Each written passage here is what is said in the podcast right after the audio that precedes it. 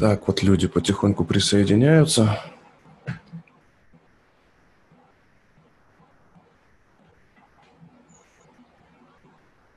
Друзья, доброе утро.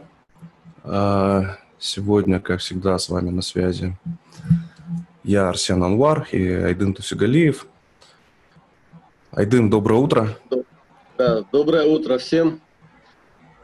А, скажите, пожалуйста, как нас слышно? Как обычно, а, все уже как бы а, опытные, поставьте какой-нибудь знак в чат, либо отметочку. Если слышно, то чтобы мы это видели. Так, все, от Саши есть знак. Слышно. Как у остальных со звуком, надеюсь, все нормально. Если не слышно, то тоже как-то отметьтесь. Сегодня у нас интересная тема. Э, и э, сегодня также у нас э, гость, аудитор Республики Казахстан, профессиональный финансист Ильдос Суджанов. Вот он попозже к нам присоединится. А тема сегодняшней встречи – как быть всегда в плюсе. Это относительно э, финансов, то есть управления личными финансами, как быть всегда в плюсе. Э, тема, э, скажем так, интересная. Я думаю, она в какой-то степени будет универсальна, хотя, несмотря на то, что Ельдос, как бы, он будет давать узко в плане финансов, но и в других сферах, я думаю, это тоже пригодится. Ельдос позже отметит, как мы это можем применить в повседневной жизни. Э, вот, он будет давать очень четкие, классные инструменты. Э, лично, ну, я с Ильдосом знаком очень давно. Он мне помогает как в моих личных финансах, так и в финансах моего бизнеса. И, честно говоря, вот э, это серьезное конкурентное преимущество, когда ты э, понимаешь, как работает твой бизнес именно с этой точки зрения, с точки зрения финансов, потому что, ну, у меня бизнес небольшой, и как бы все конкуренты, они тоже на достаточно таком уровне, на уровне малого бизнеса. Кто-то разбирается, кто-то не разбирается, но э, если ты разбираешься, то это очень сильный и большой плюс. Э, просто элементарно э, многие не считают деньги. Вот. Э, даже как бы так, такая очевидная и, скажем так, простая вещь э, дает очень как бы крутые возможности в плане расширения бизнеса, ведения бизнеса. Вот. А сегодня а, речь будет идти как о личных финансах. Я не знаю, Ильдос, э, Ильдос уже на связи, кстати. Ильдос, доброе утро. Э, всем доброе утро. Очень рад всех слышать. Спасибо большое за приглашение. Очень рад поучаствовать и поделиться своим опытом и какими-то знаниями в области финансов. И надеюсь, это будет полезно. Всем привет. Да. Э, Ельдос, э, нам сегодня понадобится э, смотреть в экран. Ты будешь что-то демонстрировать?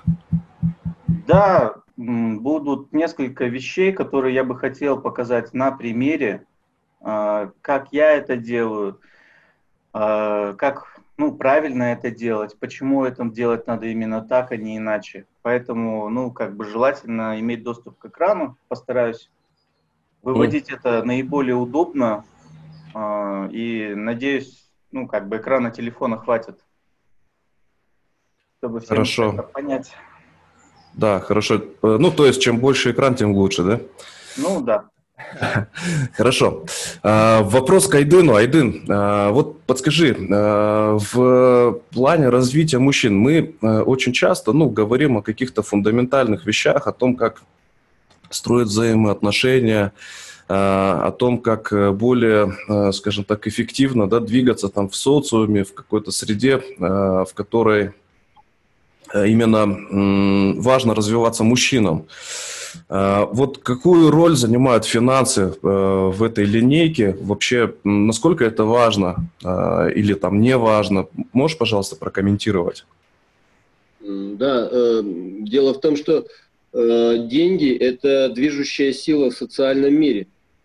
И э, это очень, очень объективный критерий успешности, э, успешности человека, в частности мужчины, в мире его дела, его профессии и его окружения.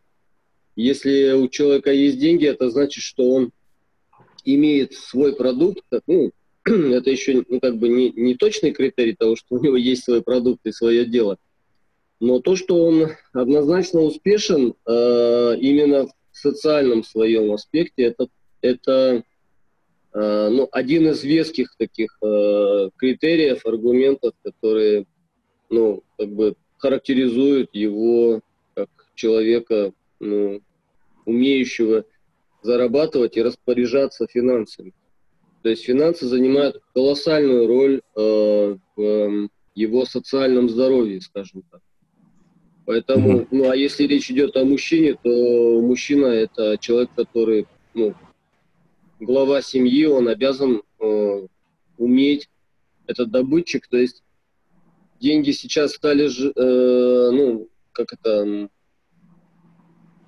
заменителем, да, социальной, социальной реальности, заменителем добычи, да, то есть человек раньше шел в лес, добывал какие-то, ну, пропитания, там, ну, убивал там животное, приносил там в дом мясо и так далее. Сейчас нужно добывать деньги, поэтому это очевидный такой вот фактор. Заменитель, да? Да, необходим просто нам для того, чтобы ну, нормально чувствовать свое благополучие. Хорошо. А, Айдын, наверное, э, сегодня мы э, займем такую, скажем так, э, больше пассивную да, позицию, чтобы Ельдос мог максимально широко раскрыть свою тему. И будем... Да, конечно, очень много вопросов к Ельдосу. Да, будем сами задавать его вопрос, вопросы и немножко грузить его. Э, можем даже неудобные, наверное, вопросы задавать. Но я думаю, Ильдос справится, он в этом как бы большой специалист э, в своей сфере. Да, вот. Э, Ельдос, давай, наверное, мы передадим тебе слово уже. Я бы хотел начать с каких-то базовых вещей. Э, ну, мы все как бы говорим про деньги. Э, кто-то считает, что деньги там это хорошо, кто-то считает, что деньги это плохо. Э, вот ты с профессиональной точки зрения Можешь рассказать, во-первых, как ты относишься к деньгам, во-вторых, какую функцию они несут, что это такое вообще, что это за явление такое деньги? Ну вот, как сказать, ну вот финансовой точки зрения, да, ну вот деньги, что такое деньги, да, это вот наличные средства, деньги на расчетных счетах и так далее. Я в целом как бы обобщу. А деньги с финансовой точки зрения являются вот научно, да, это высоколиквидный актив. Ну, то есть угу. это, это какой-то актив, имеющийся у вас, который в любой момент можно обменять на другой актив. Ну вот в чем ценность денег, да? То есть это э, инструмент обмена. Угу. Ну, то есть, по сути, это такой же ресурс, как там еда, э, какие-то, ну, машина, квартира, ну, тоже актив какой-то, вроде как. Но разница лишь в том, что он высоколиквидный. То есть обменять деньги на что-либо другое очень легко. И это угу. выделяет деньги как бы от остальных активов. И я как бы очень, ну, призываю всех относиться к деньгам именно а, вот таким образом, чтобы, ну, не, а, э, не нарекать или, или не, не делать из денег какого-то идола, а просто понимать, что это высоколиквидный актив, который я могу а, очень быстро обменять на другой нужный актив. Или даже там на пассив, да, скажем так. Но иметь в наличии э, такие высоколиквидные активы очень выгодно в той или иной мере, потому что э, в случае каких-либо э, там проблем, возникновения или необходимости, их очень легко обменять на что-то другое. В нашем случае даже, да, в наше время э, деньги очень легко обменять, ну, допустим, на лекарства.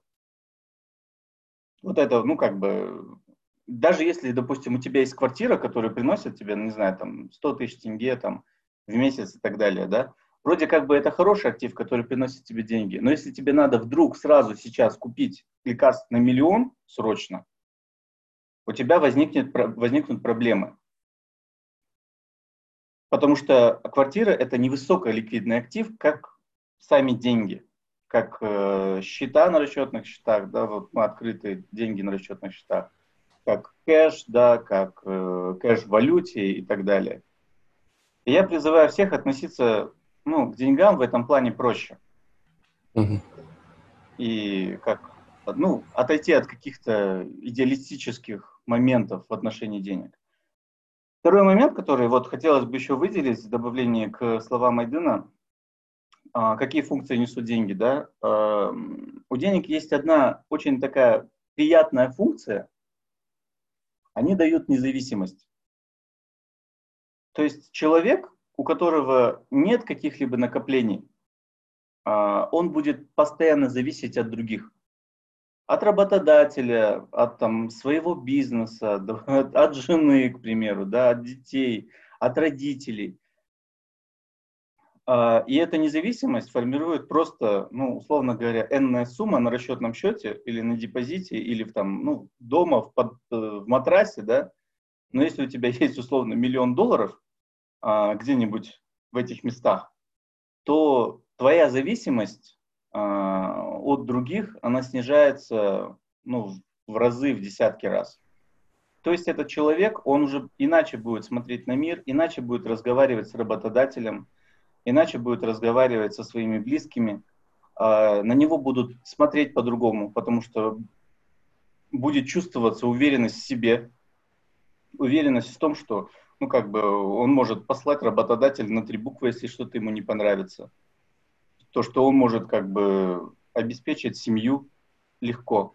Ну да, то есть это говорит, да, это говорит о том, что э, человек просто как бы закрывает э, этот аспект, то есть э, потребность, да, в этих деньгах, и уже может сконцентрироваться на более как бы высоких каких-то вещах, то есть может э, заниматься с тем же своим делом, да, но уже не через призму денег это делать, а через призму э, именно своего дела, то есть качества, да, какого-то, ну, то есть концентрироваться на абсолютно других вещах, не на том, как э, побольше как бы заработать, а сделать свою работу лучше.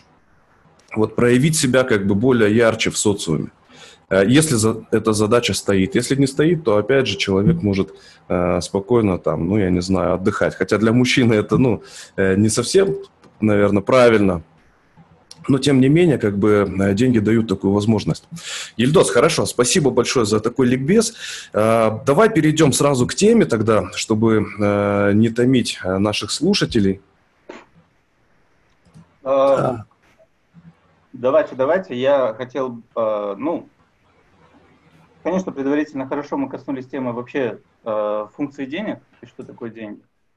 А теперь хотел бы перейти к определенным шагам, а, реальным шагам, которые нужно делать, а, чтобы выбраться из долгов, из кредитов и стабилизировать свое финансовое положение. А, шаги будут включать в себя два раздела, два раздела. И если у кого-то есть возможность записывать эти шаги, это было бы очень полезно. Я на этом, ну, как настаиваю, чтобы все хоть как-то в телефоне, в заметках, э, не знаю, в блокноте просто записали шаги и начали это использовать в своей жизни. Э, это первое. А, второе. Да, слушаю. Алло. Ельдос, Ельдос, продолжай. А, и хотел бы начать вопрос такой, э, начать с этих шагов. Это шаги очень практичные, и будут занимать, ну, условно, там, 10 минут в день. Но если вы будете их э, дисциплинированно выполнять, я вам гарантирую на 200%, что будут происходить фантастические изменения. Потому что, ну, как бы эти шаги, они проверены э, годами, можно сказать, тысячелетиями, и они всегда работают. В них не будет никакой, как бы, подоплеки, какого-то там другого характера. Их просто нужно выполнять и делать. И перейдя к практическим шагам, а, первый шаг, а, первым шагом является универсальный метод достижения целей. Его можно применять везде, не только в финансах, но и в личностном развитии, в диетах, в физическом развитии, в спорте, хоть где. И этот метод, инструмент даст вам возможность развития в любой сфере. Абсолютно в любой. И просто его, его неиспользование, оно просто, ну как, греховно вообще в целом. Этот метод называется трекинг. А, что он под, под собой подразумевает? А, к примеру, если вы, допустим, хотите заняться а, физическим развитием, то есть спортом, и идете в тренажерный зал, и именно идете к тренеру заниматься, к тренеру, то тренер, как опытный человек, он в первую очередь вам говорит, на следующую тренировку принеси тетрадку и ручку. Правильно? Ну, то, то есть, кто занимался, они знают, но у тренера, что тренер обязательно говорит, в следующий раз принесешь тетрадку и ручку и будешь записывать и фиксировать все, что ты сделал. Количество подходов, количество повторений, отдых между подходами. Все это будешь записывать. И записывая, ты достигнешь результата. То есть результат у людей, которые записывают и которые не записывают, он кардинально отличается. Человек, который записывает, он может быть в 10 раз быстрее достигнет результата. Угу. Я вас призываю, первую очередь использовать этот метод. Что он под собой, ну как бы, что он собой представляет? Это ведение бюджета, личного бюджета. То есть каждый день, в конце дня или утром следующего дня, вы должны записывать доходы и расходы, то есть ежедневные траты э, денег на, на все, записывать до копейки. И делать это каждый день. Выделять на это там 5-10 минут. А, я не думаю, что у вас там тысячу операций в день по деньгам, но 5-10 а, минут вполне достаточно. Может, первый раз у вас будет уходить там 15-20 минут, в дальнейшем вы, если приучите себя и привыкнете, это занимает буквально 5 минут, записали быстро 5 минут и забыли. Но делать обязательно нужно это каждый день, не пропуская, чтобы у вас все доходы и расходы были записаны. Ильдос, а э, записывать нужно э, прям все, да? Вот, допустим, я забежал в магазин, купил там жвачку, я это тоже должен у себя отразить? Обязательно, все. Все mm. без исключения, до копейки. Да, просто в конце дня, допустим, не всегда можешь вспомнить, даже я пробовал это делать, а, и, э, честно говоря, вот бывает такое, то, что ты просто не можешь вспомнить там сумму даже, ну, не такую, да, там, ну, там, не 100 тенге, да, а суммы иногда расходятся, ну, прям серьезно, там, допустим, 5-10 тысяч тенге просто не вспоминается элементарно. Ну, нет, на практике существует такая проблема. Допустим, э, вот разница, когда я каждый день веду э, свой да, бюджет. А в конце месяца я подбиваю остатки и арифметически должен выйти на определенную, ну, как бы, сверку. Если я как бы веду бюджет так раз в неделю, записываю все, что там я потратил, да, то у меня в конце, вот один из последних месяцев, да, у меня 50 тысяч а, потерянных. 50 тысяч тенге, да, я такой, ну, ну сумма-то не маленькая. Ну, такого же не может быть. Но это из-за того, что я допустил косяк, э, что я заполнял, ну, как бы, раз в неделю. Потому что я расслабился, типа, я опытный, я все вспомню, я там через банк постоянно все э, покупаю. Но нет, не бывает такого. Я поэтому призываю вас делать это каждый день. Если вы что-то купили, занесите в записную книжку. Сразу на сотке, у всех же есть сотовые телефоны. Сразу запишите. Жвачка, 100 тенге. Там, проезд, 80 тенге сразу. И в конце дня можете это подбивать. Я покажу вам как бы э, тем, что я, то, что я использую в жизни, э, и еще э, порекомендую вам ну, какие-то, может, приложения э, на сотовом телефоне, которые можно использовать. Э, поскольку я ими не пользуюсь, э, я пользуюсь Excel программой, да, то, ну, как бы, я не знаю там всех ну как сказать, нюансов их использования. Не могу вам точно посоветовать, что работает, потому что то, что я скачивал и пытался использовать в своей жизни, оно было, э, как скажем, недостаточно доработано до моего бюджета, что я могу позволить себе в Excel. Потому что я в Excel, э, ну как, скажем, наворотил свою таблицу и свой анализ бюджета очень серьезно, ну как мне кажется. И вот эти вот приложения, они не дают такого расклада, который я хотел бы видеть. Поэтому mm-hmm. я вам как бы дам сейчас расклад а, по бюджету, по своему бюджету, и на примере покажу, что я делаю а, каждый день и что я вижу в конце месяца, как я могу это проанализировать и посмотреть в каком раскладе. Покажу вам пример годового отчета. Ну, сразу скажу, суммы там другие, нереальные, но тем не менее. И на, на уровне как бы э, в тренде года вы посмотрите, как я это заношу и что я в конце получаю и насколько это полезно знать. А, есть, есть закон, да, вот просто а, то, что вы не контролируете то, чего не видите. И это закон. Угу. Если вы это, это не видите объективно, что вы, на что вы тратите, и забываете об этом, да, вот как наша практика показывает, если там не ведешь бюджет, забыл, блин, вот как можно забыть там 10 тысяч тенге, 50 тысяч тенге? Ну как? Ну оказывается можно. И как ты это будешь контролировать дальше, если ты забыл? Получается, что человек, он не, не в состоянии все запоминать, как на кафедре полковник наш говорил. А, самый туп, тупой карандаш, он лучше... Лучше острого ума, да? Да, лучше любого остр, острой памяти, хорошей памяти самый тупой карандаш. Поэтому э, это закон записывать свои расходы и доходы.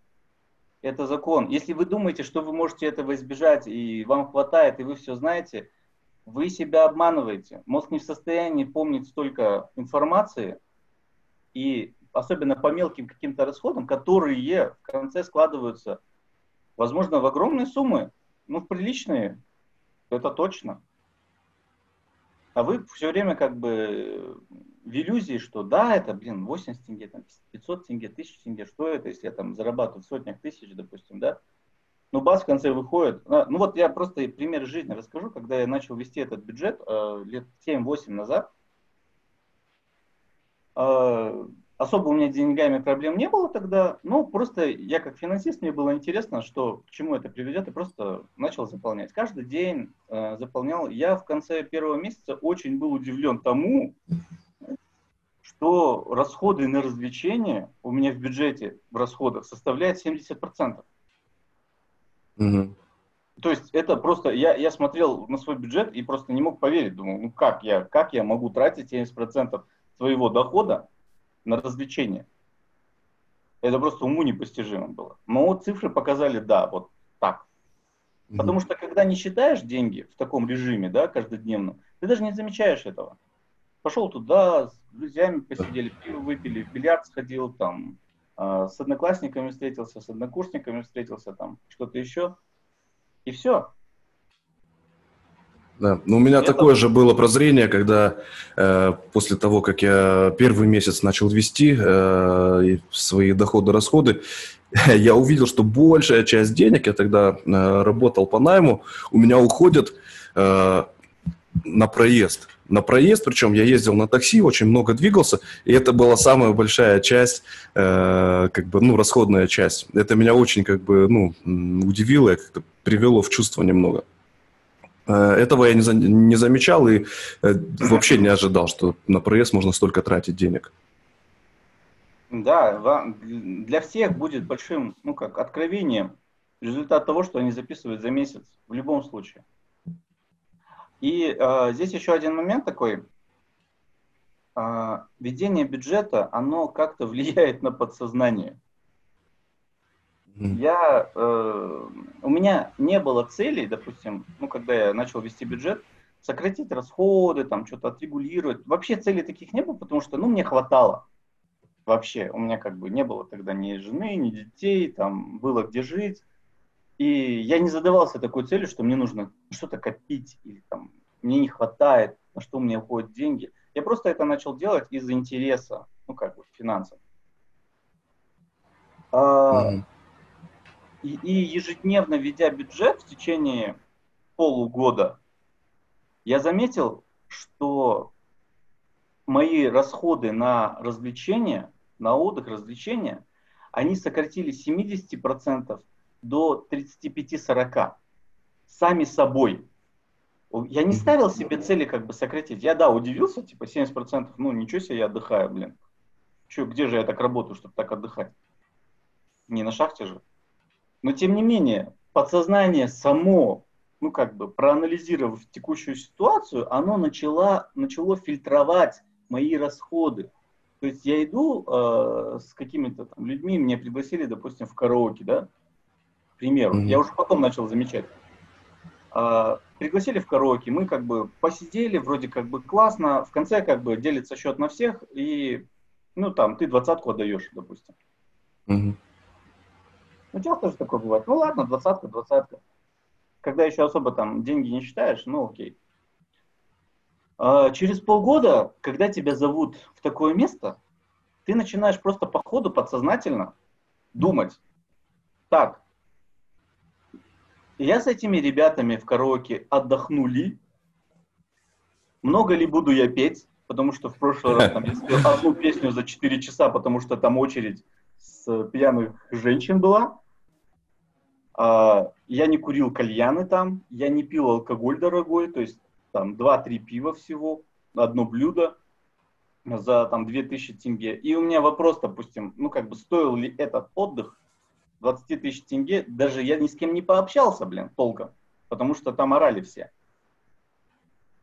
Да. И вроде было весело, но подсознание, оно говорит, ну, чувак, ты как бы на двадцатку не получил кайфа, ну точно.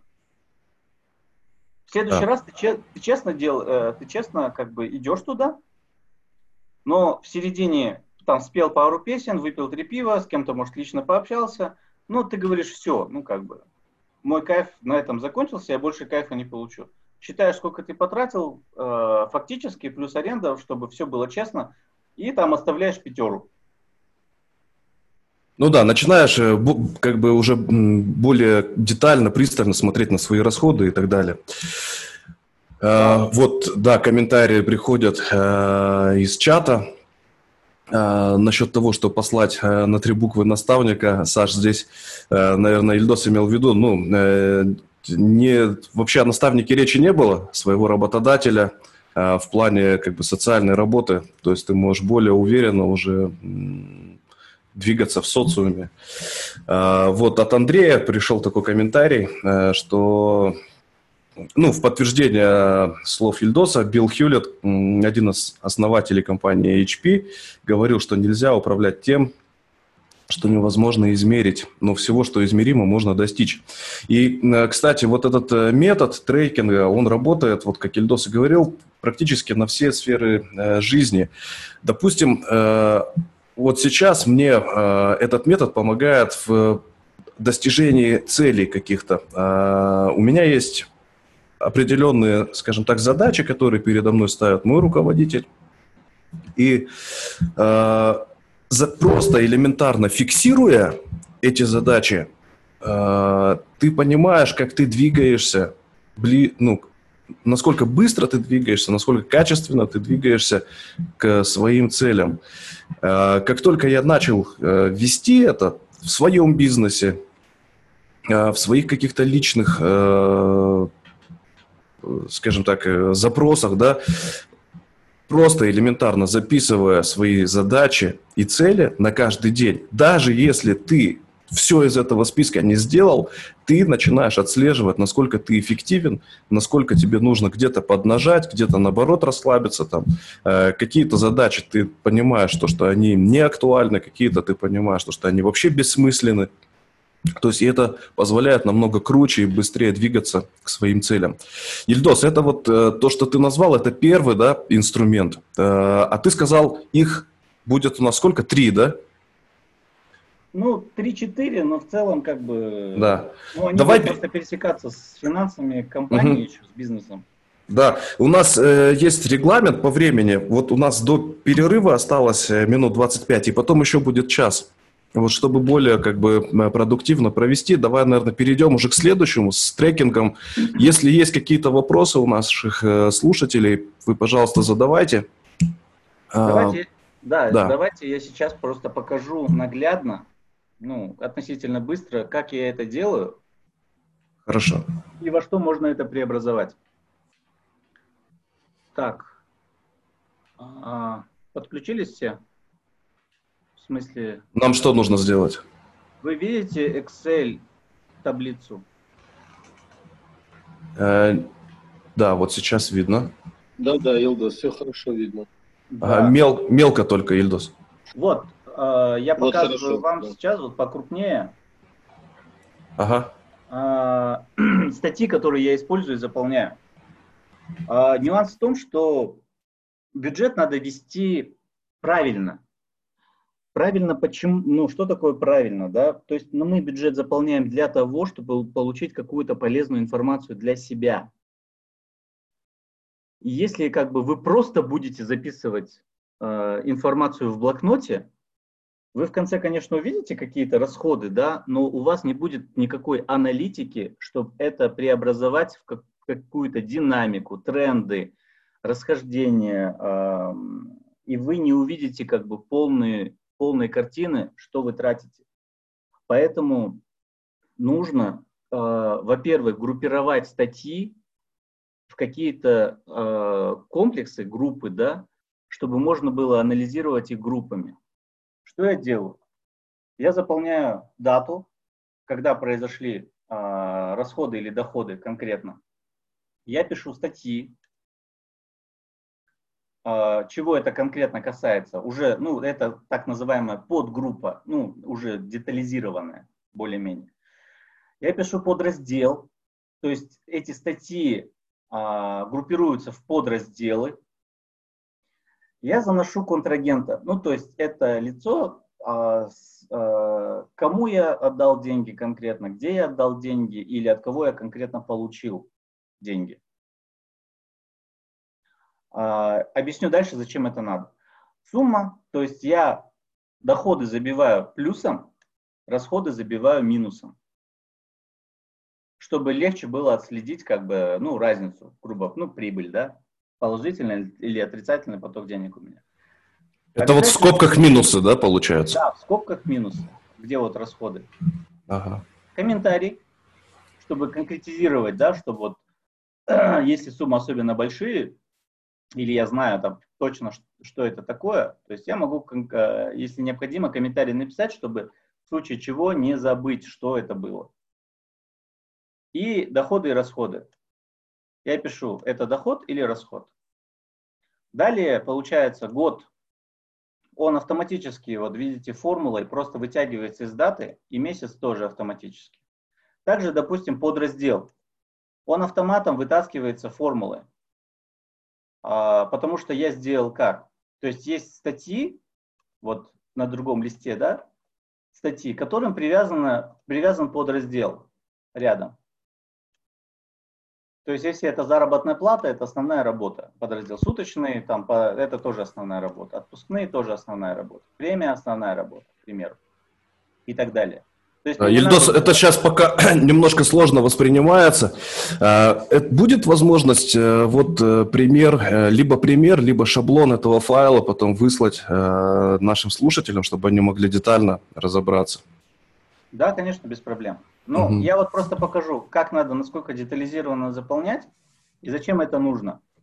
В конце вот из этой таблицы очень легко, там буквально одним движением получить анализ вот такого характера. Угу. То есть, если вы видите, здесь расклад помесячно за год всех доходов и расходов.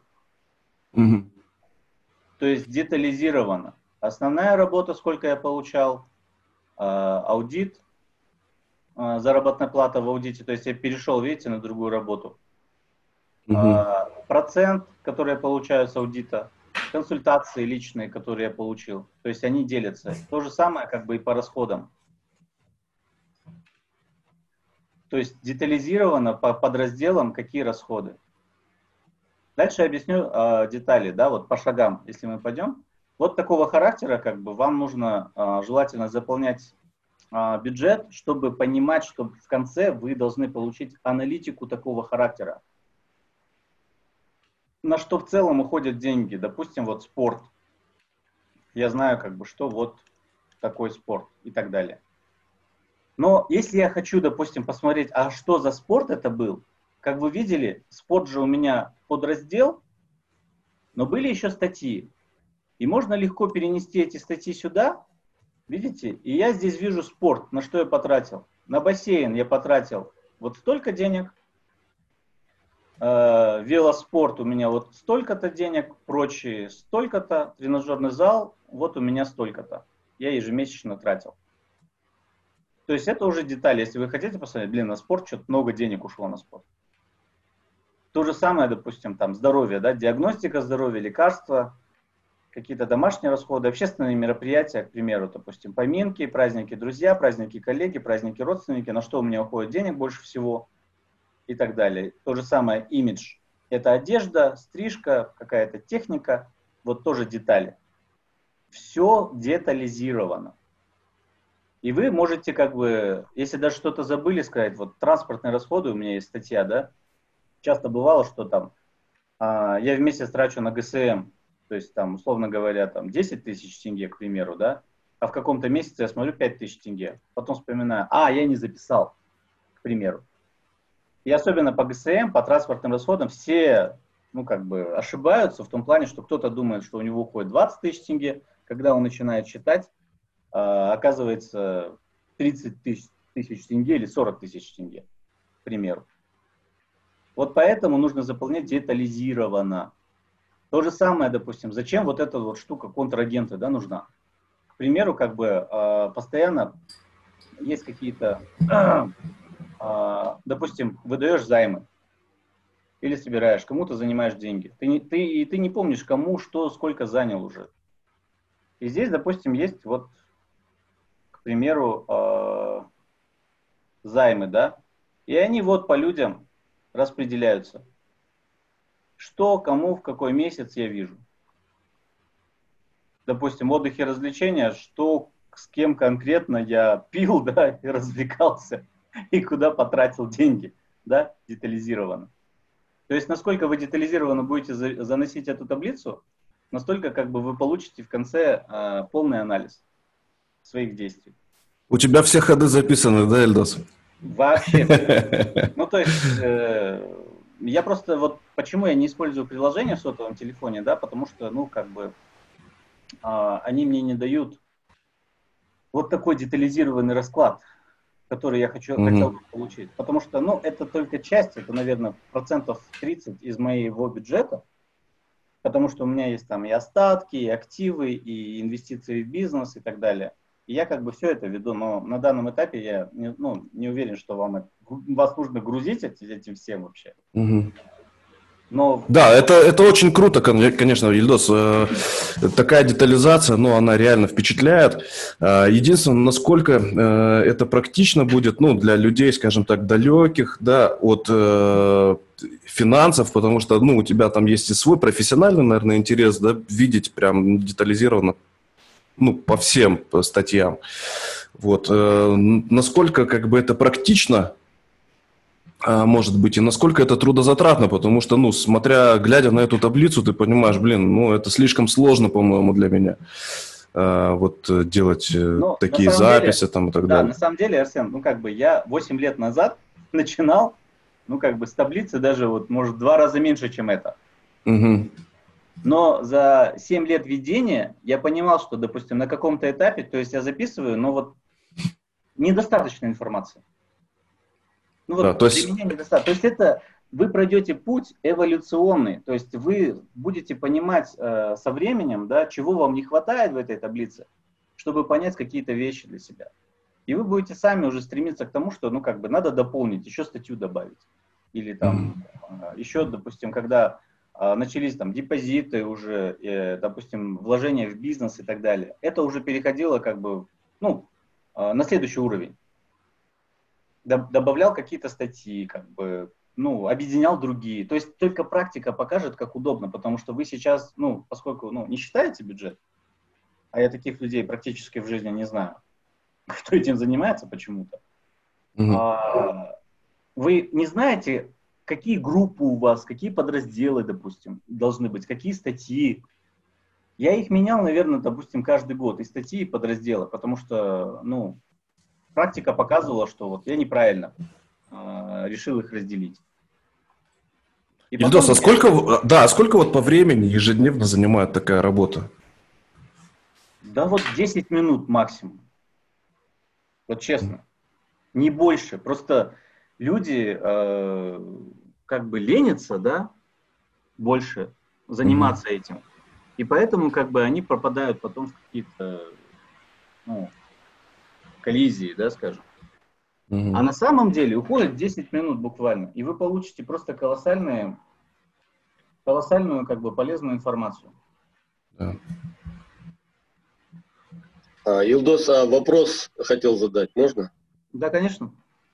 Ага. Илдос, вот, э, вот такой вот учет финансов, э, как, ну вот, правильно ли я понимаю, вот такой вот э, дотошный учет финансов, он э, позволяет э, э, сниз, увидеть объективно, во-первых, э, в первую очередь не только доходы, но прежде всего расходы, правильно? Потому что э, доходы-то они, собственно, что их считать? То есть они же обычно ну, хотя у кого как, конечно, у кого-то фиксированная заработная плата, а у кого-то она, да, а, зависит от того, как человек как бы поработал, если он особенно фрилансер там, или сдельная какая-то у него работа. Вот. А, а вот, э, как я увидел, здесь э, учет э, позволяет именно увидеть объективно расходы, потому что именно расходы ускользают от внимания человека, и я так понимаю, что когда человек э, начинает отдавать себе отчет, на что он тратит, то он начинает э, ну, понимать, что в этом ну, нет большого смысла, и он начинает э, как бы урезать себе какие-то вещи, и таким образом он экономит, правильно? Это очень смысл. хороший вопрос.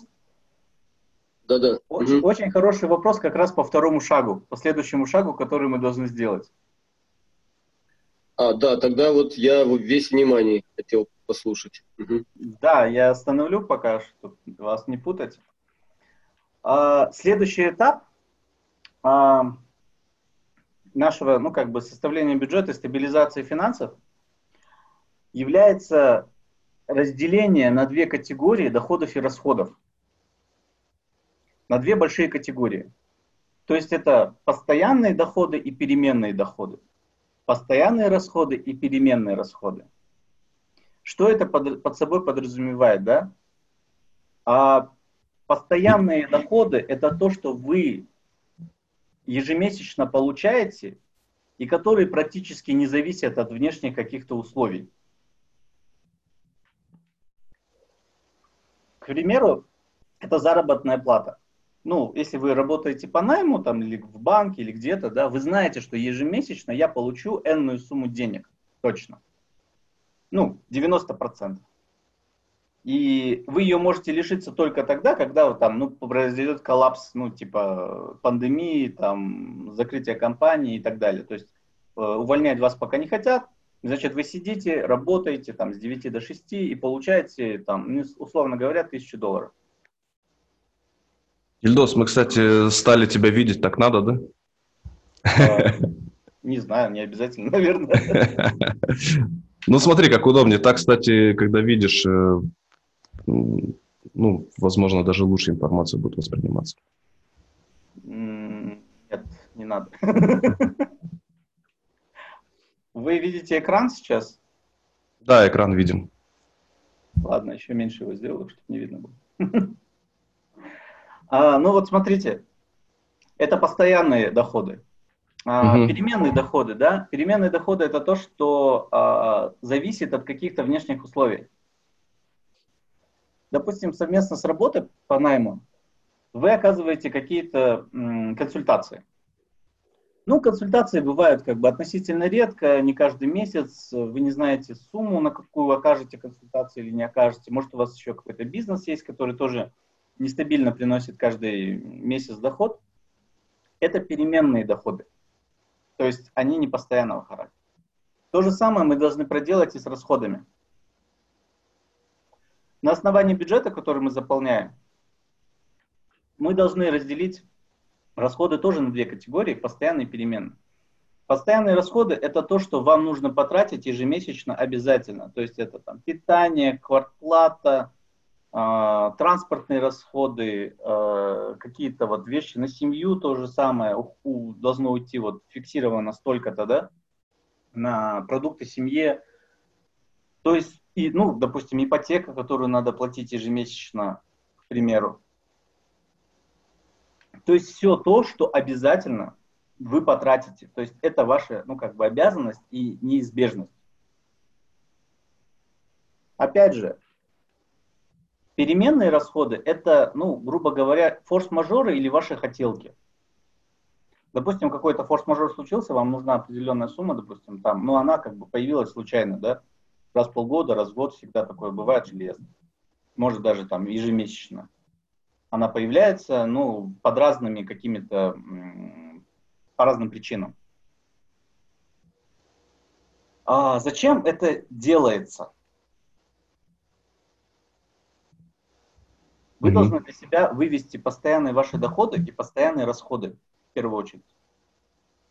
И если ваши постоянные расходы, которые вы должны тратить, больше, чем постоянные доходы, которые вы получаете, вы должны стремиться к тому, чтобы это исправить. Потому что это, это именно приводит э, к долгам, к кредитам, кассовым разрывам, э, к плохому состоянию здоровья, нервам, э, угнетенному состоянию э, псих, психологии да, какой-то.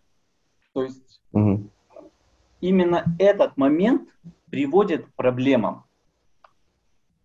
Когда постоянные расходы больше, чем больше постоянные, постоянные доходы. доходы, да. Угу. Именно вот этот момент, он приводит к, к проблемам. Поэтому вы должны как бы отслеживать э, вот этот момент очень четко. Э, здесь есть такой психологический, психо, такая психологическая подоплека, в том плане, что люди в отношении финансов часто бывают оп, ну, оптимистичны, излишне оптимистичны. И они не замечают каких-то вещей, а, если они не записывают, которые, ну, они, ну, ну, грубо говоря, в психологии они путают Э, постоянные доходы переменные. Допустим, вы получили в один месяц там миллион тенге случайно, да, допустим, консультацию провели или что-то там отработали, премию получили. И создается впечатление, что это постоянные доходы. Вы, ну, как бы с этим эффектом еще как бы долго живете. Вы потратили их, допустим, на какой-то там кайф, хотелки, о, я могу то купить, я могу это купить, даже там взяли, я могу типа кредит позволить, iPhone позволить, там, не знаю, машину починить и так далее. Но, допустим, вы купили, допустим, тот же iPhone в кредит, да, ну, или с рассрочкой, как говорят, там, на 12 месяцев, на 24 месяца и так далее, да, и должны как бы его тратить, ну, потому что вы же миллион получили, но его не заплатили, а потратили на кайф. Но теперь у вас получается, что доход был переменный и случайный, а расходы появились постоянные. То есть нагрузка на, вас, на ваш бюджет, она как бы еще будет 12 месяцев. Да. Понимаете? Ну, как бы вот такая подоплека, то есть, ну, это психология человека. А когда вы это будете э, разделять, да, постоянные переменные доходы и расходы, то вы будете уже четко понимать, а, ребята, это вот была случайность, да, ну, как бы не факт, что я в следующем месяце столько получу, поэтому я постоянные расходы грузить на такие вещи не буду. Фактически э, иллюзия да, создает проблемы. То есть э, из-за того, что нам не ясны какие-то вещи, э, ну, они находятся как бы в тени, то и мы не можем адекватно принимать решения. А когда у нас как бы на все пролит свет, то мы э, спокойно можем проанализировать, э, ну вот как ты говоришь, э, действительно ли у меня как бы эти доходы постоянные или это как бы разовая была какая-то акция, да, вот. Да. А, да, а не видя это, я создаю себе проблемы, увеличив свои постоянные расходы, и не факт, что там в следующий месяц или через месяц у меня эти доходы будут. Да, именно. Именно так. Да, это супер. И это, опять же, мне кажется, это универсальный способ.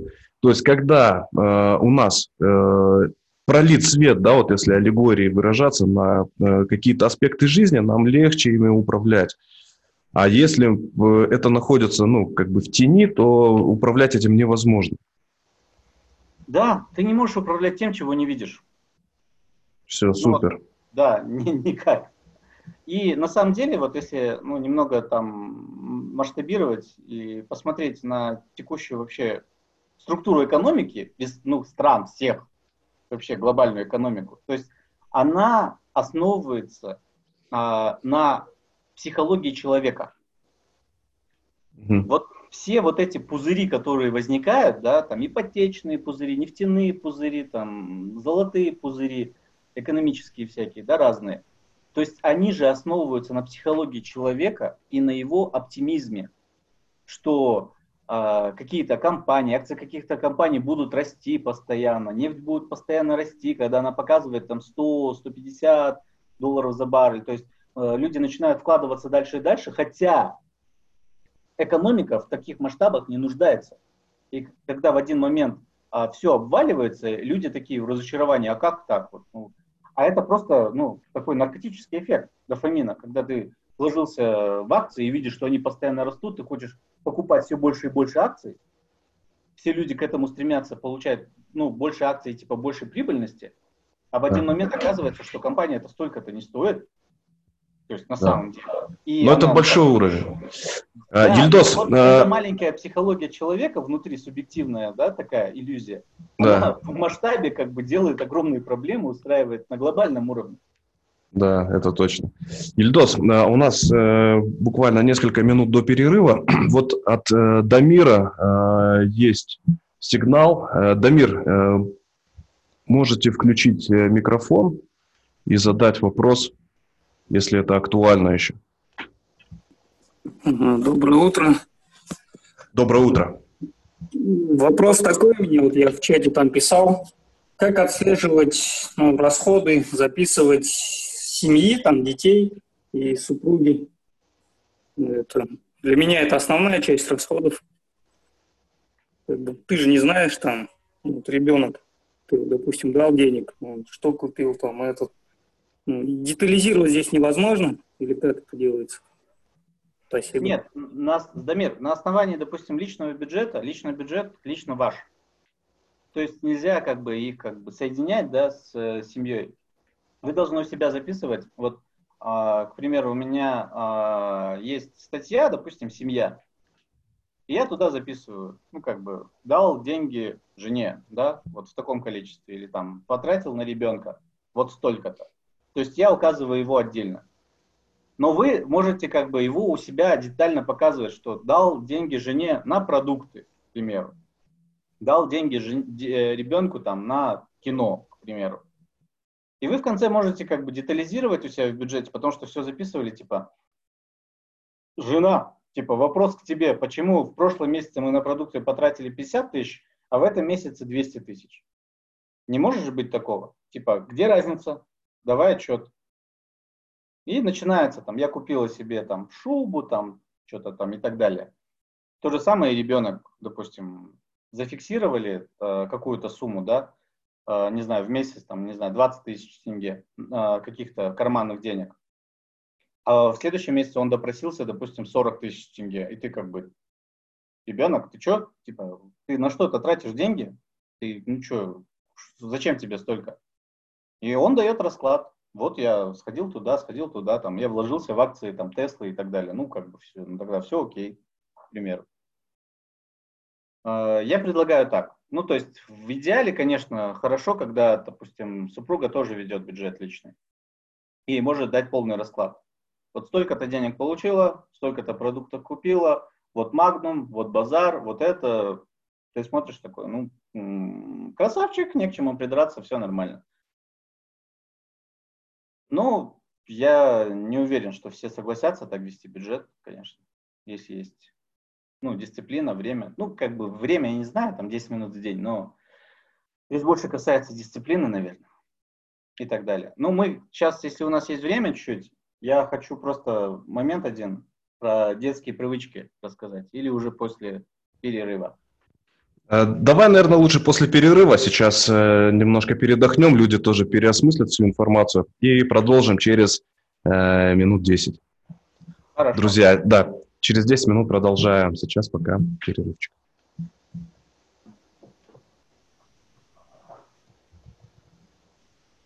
Кильдос, ты звук отключи у себя, чтобы мы не слышали, что ты там делаешь. Хорошо. Давай.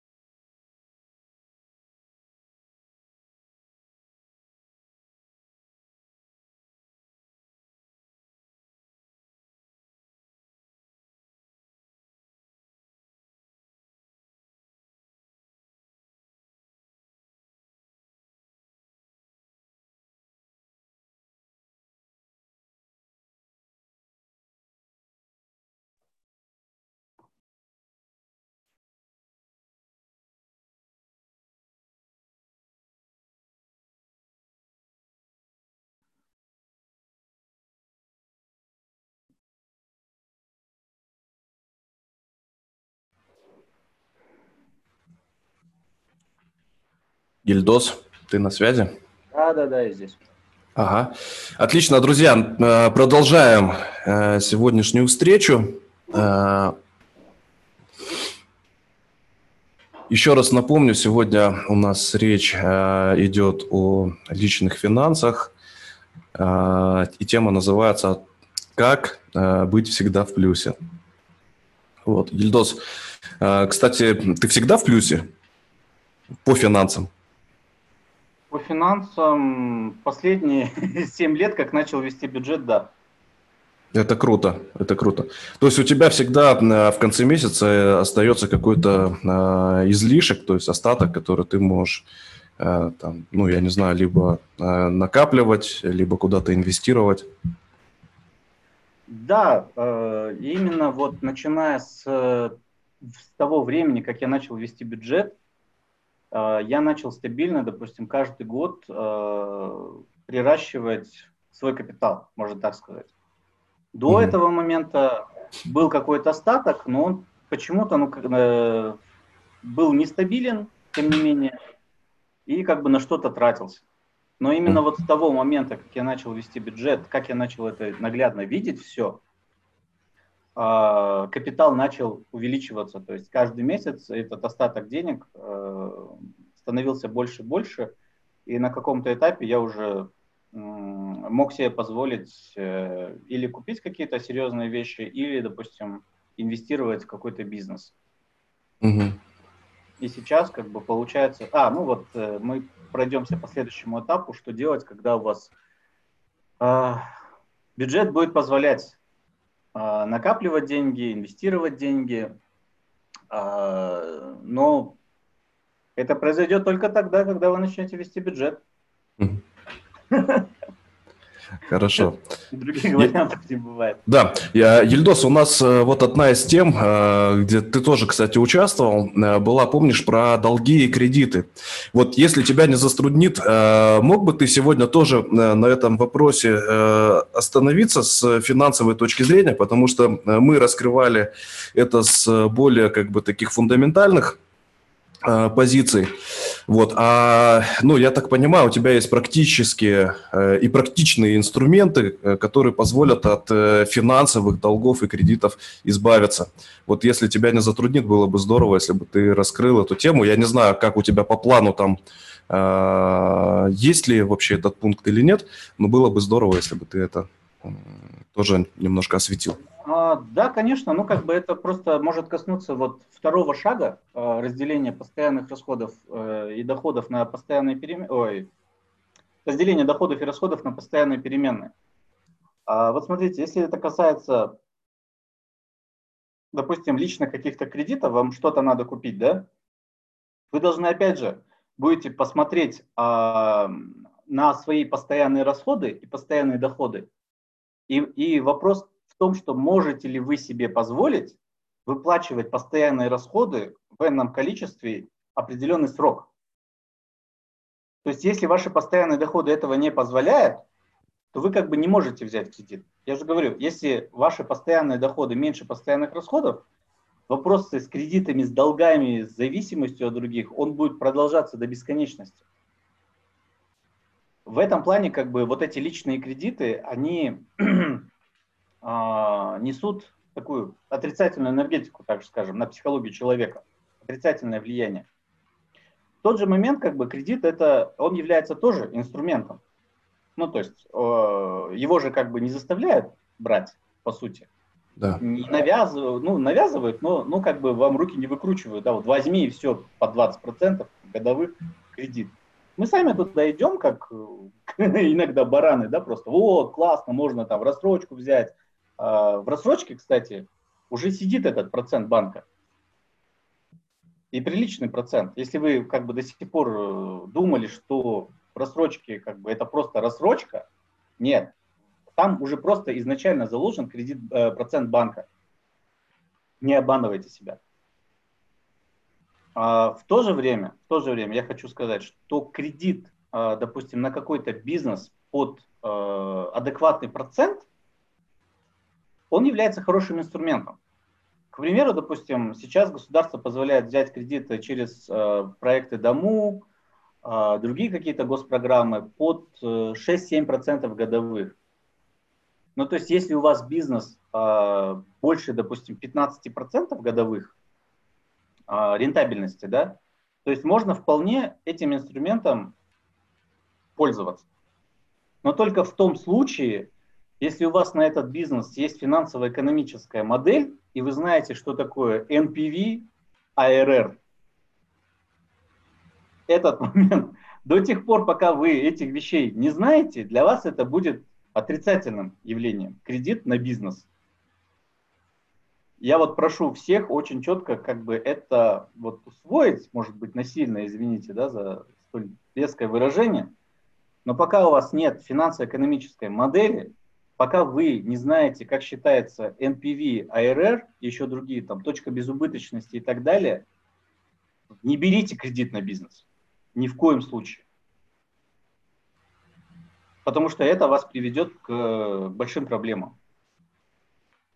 То есть в знающих руках, умеющих руках а, кредит может быть хорошим явлением, а других руках, да, которые не умеют им пользоваться, это будет просто ну, наказание. То есть, ну, как, как лопата, да, в умелых руках лопатой можно там Э, э, посадить дерево, скопать огород и вырастить очень, очень всего хорошего. А в неумелых руках лопата – это оружие преступления, и можно самому и пораниться, и себя, себе что-нибудь отрубить нахрен в процессе. То же самое и с кредитом. Вопрос в том, что кто им пользуется и как он это делает. Вот и все.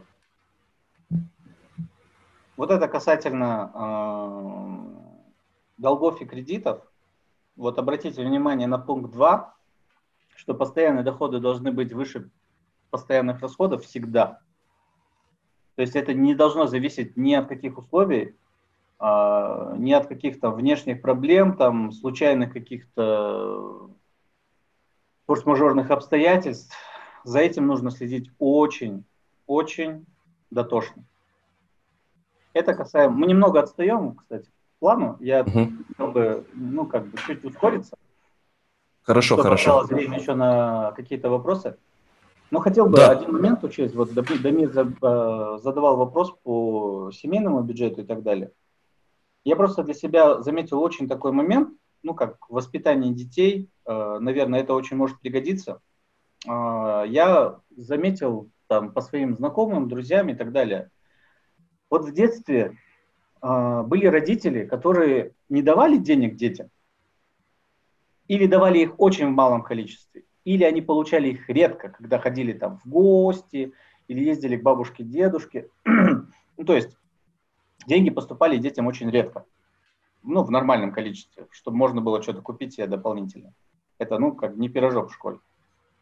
И есть дети, которым родители каждый день давали энную сумму на карманные расходы, и они могли себе купить что-то там, колу, там какие-то сладости и так далее. Со временем я заметил, что э, в таком случае у э, детей возникает разная модель поведения в дальнейшем. Дети, которым родители давали хорошие деньги каждый день, они не склонны их откладывать и хранить они же каждый день получают деньги. И они каждый день знают, что завтра будет еще такая же сумма. И можно эту сумму потратить сегодня без проблем. В дальнейшем в жизни у них складывается модель, что когда они получают деньги, заработную плату или что-то, они автоматически тратят эти деньги, потому что у них есть психологическая уверенность, что завтра деньги придут.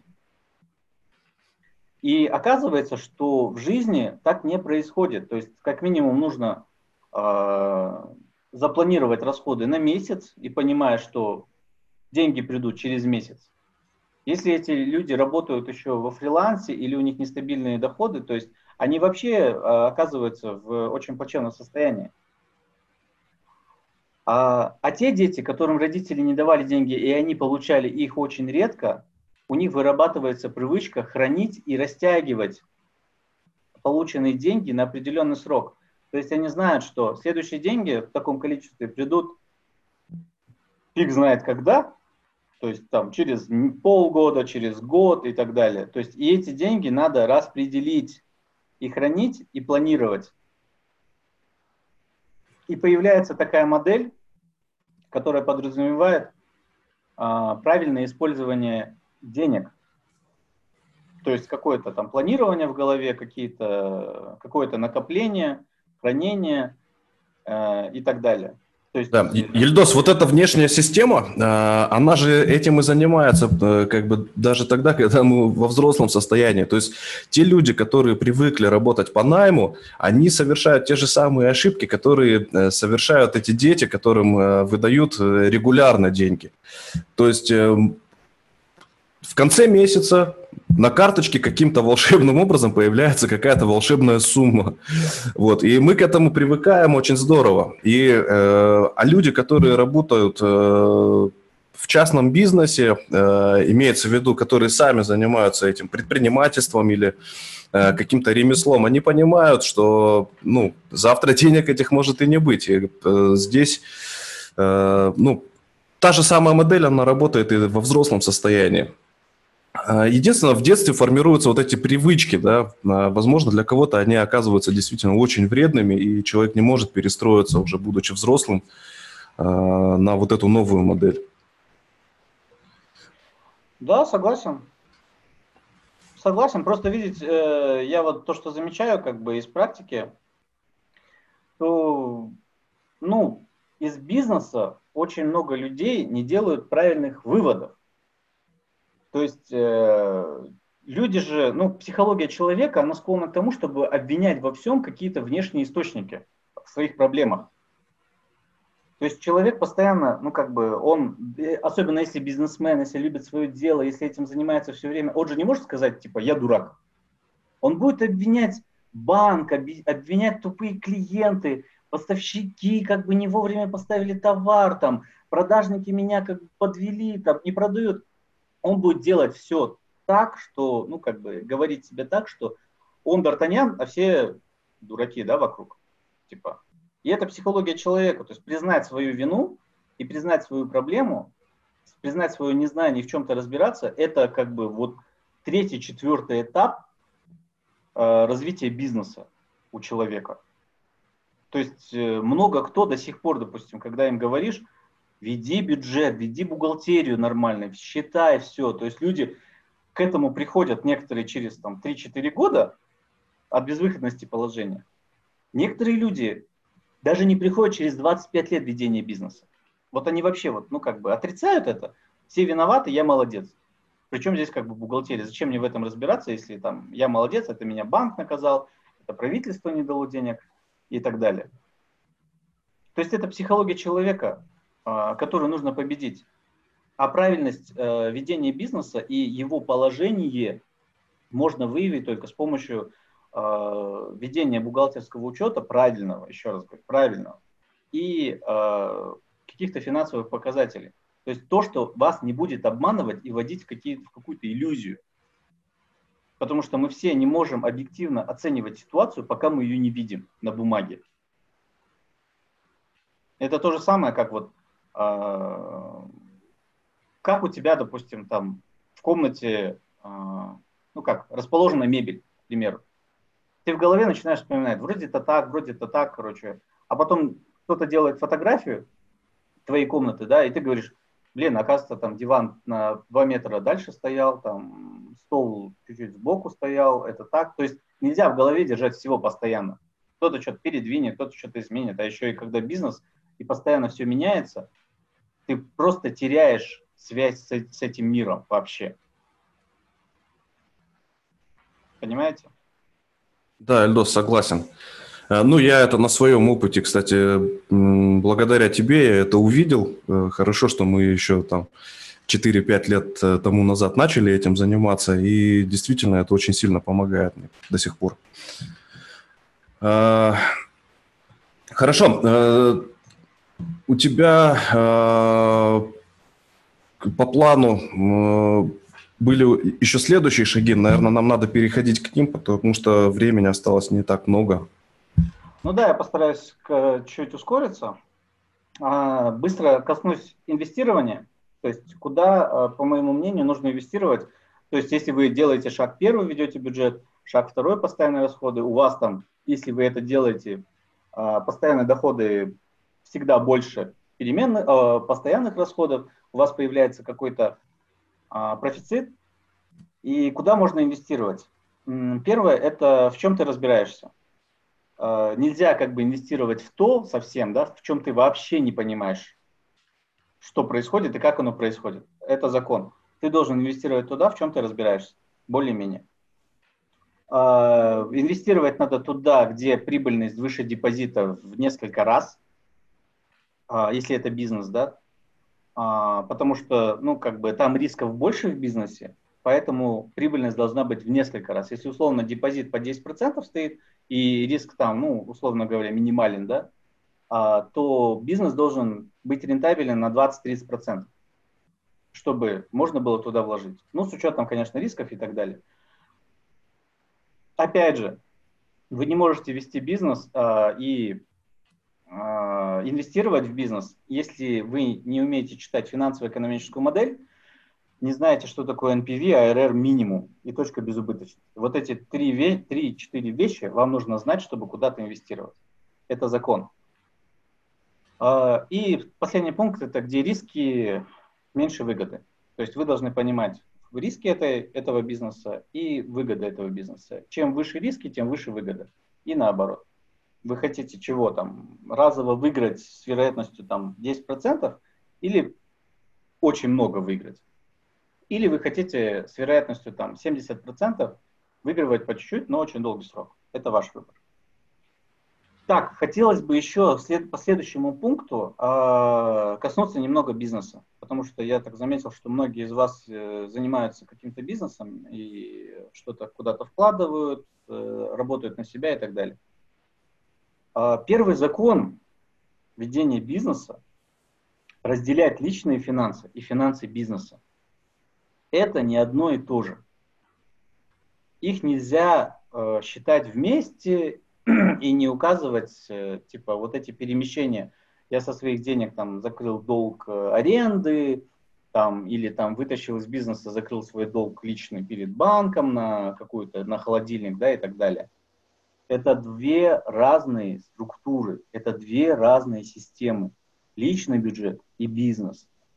И их нужно разделять очень-очень четко и никогда не смешивать их кошельки, ни в коем случае. Если вы взяли из бизнеса деньги, вы записали в бизнесе минус столько-то денег. Записали в личном бюджете плюс столько-то денег. В бизнесе вы это записали, э, ну как, двумя способами. Владелец бизнеса, да, ну вы как или частный бизнес, можете из бизнеса э, получать деньги только двумя Э, как бы источниками, двумя методами. Как владелец и инвестор вы можете получать дивиденды с прибыли. Как директор, ну или операционист, вы можете получать заработную плату. А, никакие другие методы вытаскивания денег из бизнеса, они не являются правильными и корректными. А, возникает шизофрения в голове. То есть вы, если владелец бизнеса и директор в одном лице, вы должны разделять эти э, две функции между собой. Владелец бизнеса, инвестор, да, он по-хорошему вызывает там каждый месяц, каждый квартал э, директора к себе и спрашивает за результаты деятельности. Вот он, получается, инвестор, владелец бизнеса же платит зарплату э, директору. Он вызывает директора и говорит, э, расскажи мне про ситуацию в бизнесе. Директор говорит, ну вот ситуация такая-то, мы получили там убыток такой-то. Владелец говорит, зачем я тебе тогда плачу заработную плату, ты уволен. То же самое как бы, потому что э, владелец рассчитывает только на дивиденды. То есть какую-то долю из прибыли. Если прибыль есть, он эту прибыль может забрать, может реинвестировать и так далее. Директор должен отработать свою заработную плату. И владелец каждый квартал вызывает к себе директора и спрашивает, спрашивает за его результат. Если результаты плохие, задайтесь вопрос сам себе. Ну, как бы, держал ли я такого директора в компании, который там не показывает мне прибыль, который работает в убыток. И... Это, это речь идет сейчас о том, если и владелец, и директор бизнеса в одном лице, я так, да, понимаю? Да, да. Ага. То есть это, ну, как бы попахивает шизофренией, но вы должны для себя очень четко разделить эти два, две функции. Владелец, он, ну, как бы нанимает директора, и директор управляет его бизнесом. И владелец получает просто дивиденды. Он просто э, по, по кварталам э, показ, ну, смотрит какие-то отчеты и забирает свою прибыль, то, что ему положено. Директор получает заработную плату или тоже бонусы с какой-то прибыли. Да. Ильдос, вот тут э, в чате э, Сергей пишет э, так, такие интересные вещи. Э, NPV, ARR, э, EBITDA, такое ощущение, что я попал в мир восьмилетней давности. В Казахстане это до сих пор работает, 12 лет в инвестициях, э, время схлопывается вместе с методами, еще 3-5 лет осталось. А, ну, очень интересный вопрос. А, скажем так, а, человечество еще не, по, не придумало каких-то других коэффициентов, чтобы говорить, что эти коэффициенты плохие.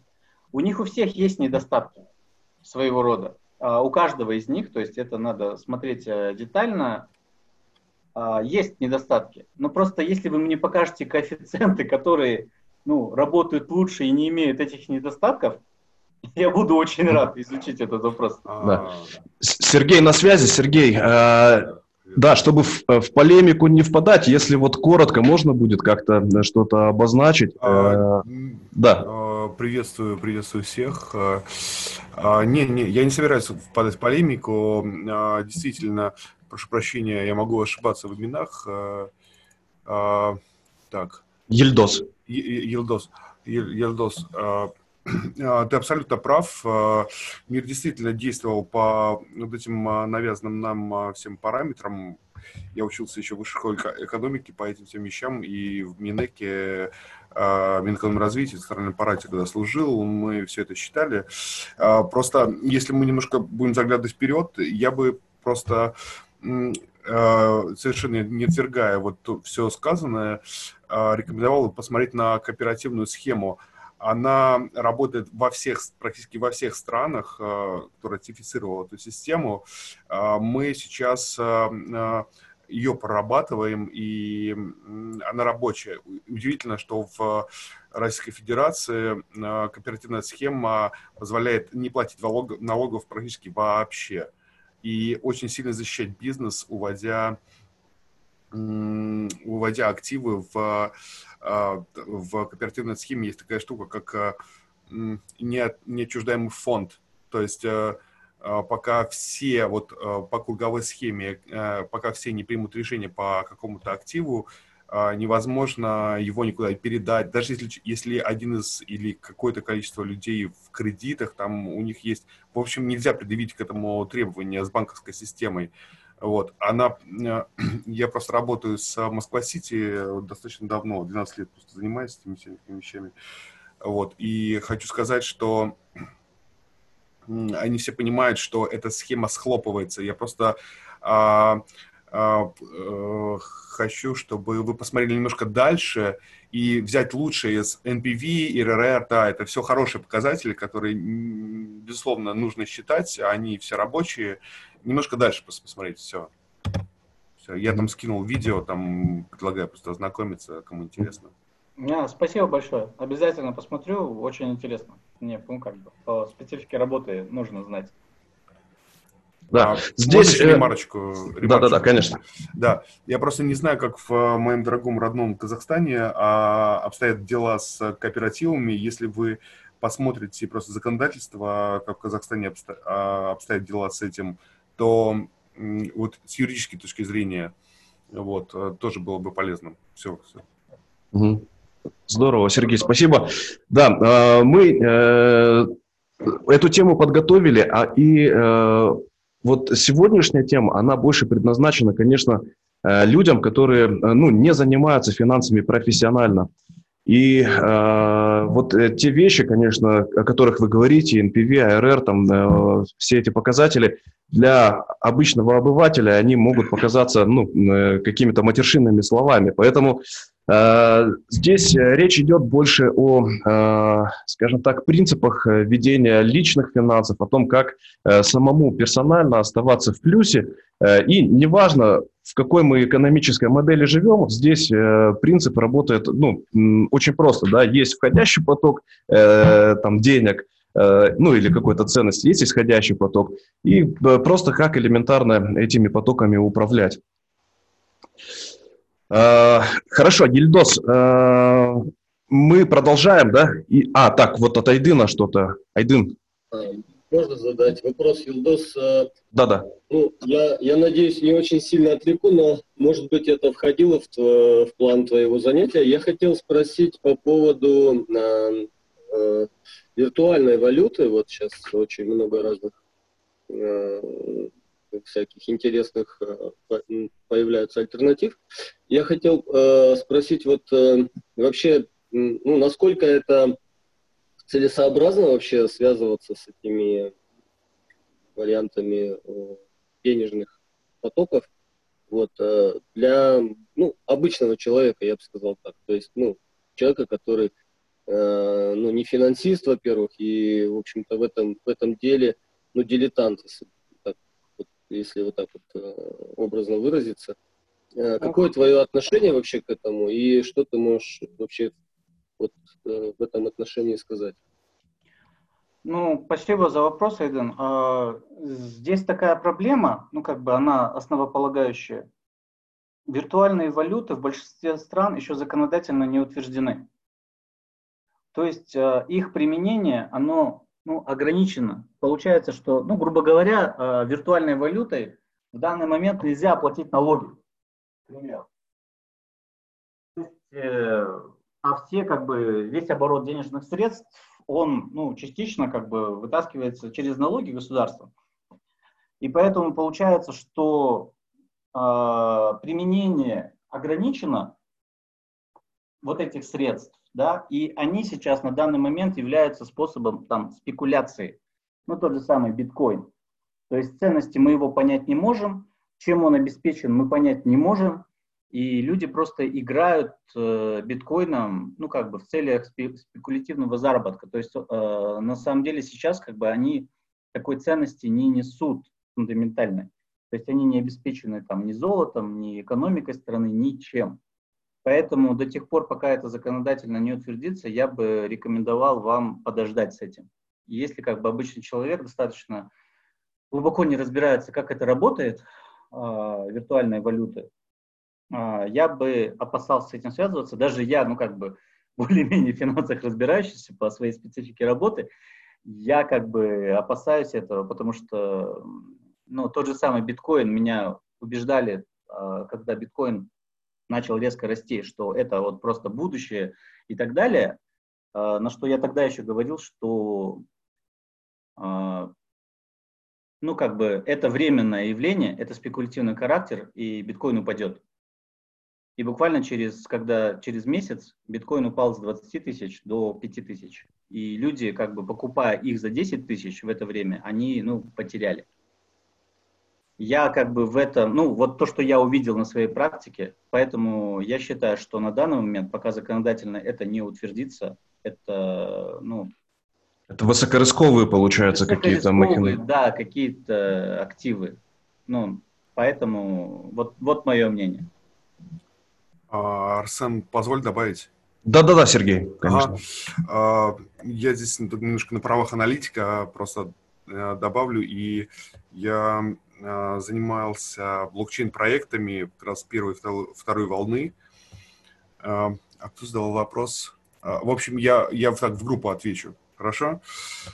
По поводу бит, биткоина и прочих, прочих крипты. Есть в портфельных инвестициях, занимаюсь инвестициями уже где-то около, наверное, лет 8. Вот. Есть такая Э, мир, немножко не то, что мир, а инвестиция э, перекладываются в понятие asset allocation. в долгосрочное планирование. А, ни золото, ни серебро а, и прочие всякие разные штуки. Мы торгуем на бирже, вот Москва-Сити, там а, к ночи будет помянут, не к утру, как говорится. Вот. По сути, по сути. Есть вещи, которые, вот ключевое понятие экономики. Экономика вообще это наука о выборе.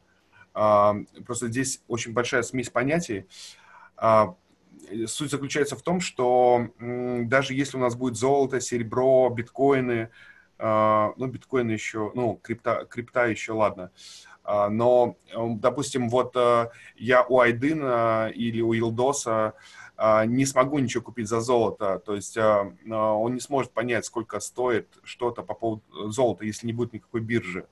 Вот.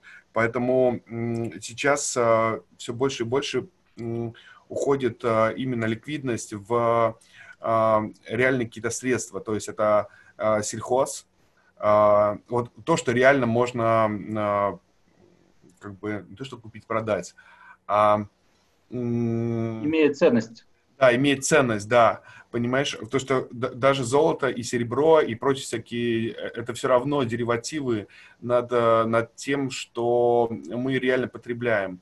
А, мир уходит, и вот я просто смотрю, то есть я по миру просто слежу, там Испания, Коста-Рика, Штаты в том числе, кстати, а, Европа, они уходят в кооперативные схемы, потому что вот есть, как у казаков, у казахов тоже есть вот станицы, простите, я забыл просто, как они называются, понимаешь, вот мир идет к тому, чтобы были общности, и я так понимаю, что вот клуб тоже создает такую общность, э, когда мы сможем друг друга защитить, обменяться, вырастить э, и вот так вот жить. То есть более к естественным вещам, потому что все остальные деривативы будут схлопываться. Они э, начали схлопываться еще с 2008, потом 2012 года они просто обрушаются. Это, это видно, если вы посмотрите аналитику, в принципе, это, это видно, оно искусственно держится. А, это, в общем и целом, вот в нашем таком и минэкономном развитии, и в э, эм, биржевом тоже круге все это понимают. Просто они пытаются вывести активы, пока, скажем так, э, простите за выражение, называют их э, там хомячки, да, люди, которые в этом не понимают, они просто пытаются вывести активы, пока общая, общая масса не понимает этого, что ликвидности там нету. Она вся уйдет в обычные простые ценности, вода, сельхоз и все, все, все вот эти штуки. Все. Закончил. А, и, и, э, что касается криптовалюты, а, как инвестор, э, я бы рекомендовал, вот у инвесторов есть высокорискованный портфель они э, уделяют этому 10%. То есть самостоятельно изучать, изучать asset allocation, то есть э, инвестирование в, дол- в долгосрок. Э, вот. Потому что у меня очень много людей, которые потеряли. Они просили меня в, в, бит, купить им биткоины. Я как айтишник им купил биткоины, и они просели, хотя это было, собственно говоря, очевидно. Вот, поэтому не более 10%, но это такая чисто моя рекомендация. Все. Спасибо за ремарку, Сергей. Да, э, здесь, э, опять же, э, я хочу внести как бы ясность небольшую. Не для всех наших участников эта информация как бы будет реально нести ну, какую-то ценность в том плане, то, что большая часть, я в том числе, мы далеки от мира финансов, от мира инвестиций. Вот, хотя конечно, о таких фундаментальных вещах, э, ну, возможно, кто-то имеет представление, возможно, кто-то нет. Э, тема сегодняшняя, это э, больше касается все-таки личных финансов. Поэтому я предлагаю так, у нас есть еще 15 минут, Ельдос, мы какие-то ну, серьезные вещи еще можем уместить в это время? Я хотел бы 5 минут потратить буквально на очень важную штуку по, по бизнесу. И очень такую штуку объяснить э, хорошую, чтобы э, э, участники клуба очень хорошо это усвоили. Если они как бы до конца этого не знают или не поймут сейчас, это будет вызывать очень большие проблемы в их бизнесе. Я бы хотел вот сконцентрироваться буквально 5 минут на примере, как считается э, эффективность бизнеса. Mm-hmm. Э, то есть, смотрите, в бизнесе все немного считается иначе. Если вы видите экран сейчас, э, прошу как бы обратить на него внимание. В бизнесе деньги и э, как бы эффективность бизнеса считаются по-разному. То есть это, условно, я делю, как бы всем рассказываю о том, что деньги – это мышцы в теле человека, а прибыль – это здоровье. И многие люди как бы концентрируются на своих мышцах, забывая здоровье. А это, этого делать ну, как бы категорически нельзя. Поэтому покажу вам, как это работает. К примеру, мы изготавливаем стол а, под заказ и хотим посмотреть в феврале, какой у нас результат деятельности. Что происходит по деньгам? Да, вот кассовый метод. По деньгам происходит то, что э, мы получили аванс, предоплату от клиента 50% в январе. 31 января он нам 50% закинул 500 долларов. А в феврале он ничего не платил, мы изготавливали стол. И в марте, когда он получил стол, он заплатил нам еще 500 долларов. Допустим, на материалы а, мы потратили авансы, вот авансы выплачивали мы за материалы а, по такому проценту, 40-40-20. То есть в январе мы заплатили 40% от 600 долларов, в феврале заплатили 40% и в марте 20% заплатили. То есть итого у нас 600 долларов ушло на материалы. На заработную плату людям, которые изготавливали стол, мы потратили фиксированную сумму 50 долларов. То есть это их ежемесячная фиксированная заработная плата. А, и аренда помещения. Тоже 50 долларов ежемесячно мы платим за аренду этого помещения, где делается стол. Получается, что по кассовому методу, по деньгам, мы в январе получили чистыми 160, в феврале 300, минус 340 и в марте 280 плюса. Момент какой? То, что у нас получается, что кассовый разрыв в феврале 160 минус 340, 180. То есть мы как бы в феврале в конце напряглись и сказали, ой, что-то не то, с зарплатой подождите, с арендой подождите, а, и даже как бы не смогли толком оплатить материалы, когда у нас вот была такая договоренность. Смотрите, а, но по факту же за февраль, если нам нужна информация, как мы хорошо ли мы отработали, у нас получается, что за февраль мы получили вроде как кассовый разрыв 340, и мы отработали плохо. Теперь, по методу начисления, который показывает прибыль, то есть здоровье бизнеса, мы оказали услуги клиенту, но мы оказывали их не в январе по факту, а в феврале на 1000 долларов. Стоимость материалов, которые мы купили за 1000, э, которые мы купили для изготовления стола на 1000 долларов, 600. Заработная плата у нас ежемесячно все равно мы платим, и аренду ежемесячно мы все равно платим. И здесь, получается, за февраль мы отработали в плюс 300, хотя убыток получили в январе и в марте, потому что заказов не было, по 100. Итого чистым получается за 3 месяца у нас э, приток 100. Здесь тоже 100. Если в долгосрочной перспективе смотреть, то они должны совпадать. Но просто ежемесячно, если мы будем считать, у нас постоянно вот такие штуки. То есть пока, пока у нас минус 340, а по методу начисления э, у нас плюс 300. Если вы как бы в своем бизнесе не будете считать вот так вот, а считаете вот так, то есть в конце концов это приведет вас к большим проблемам.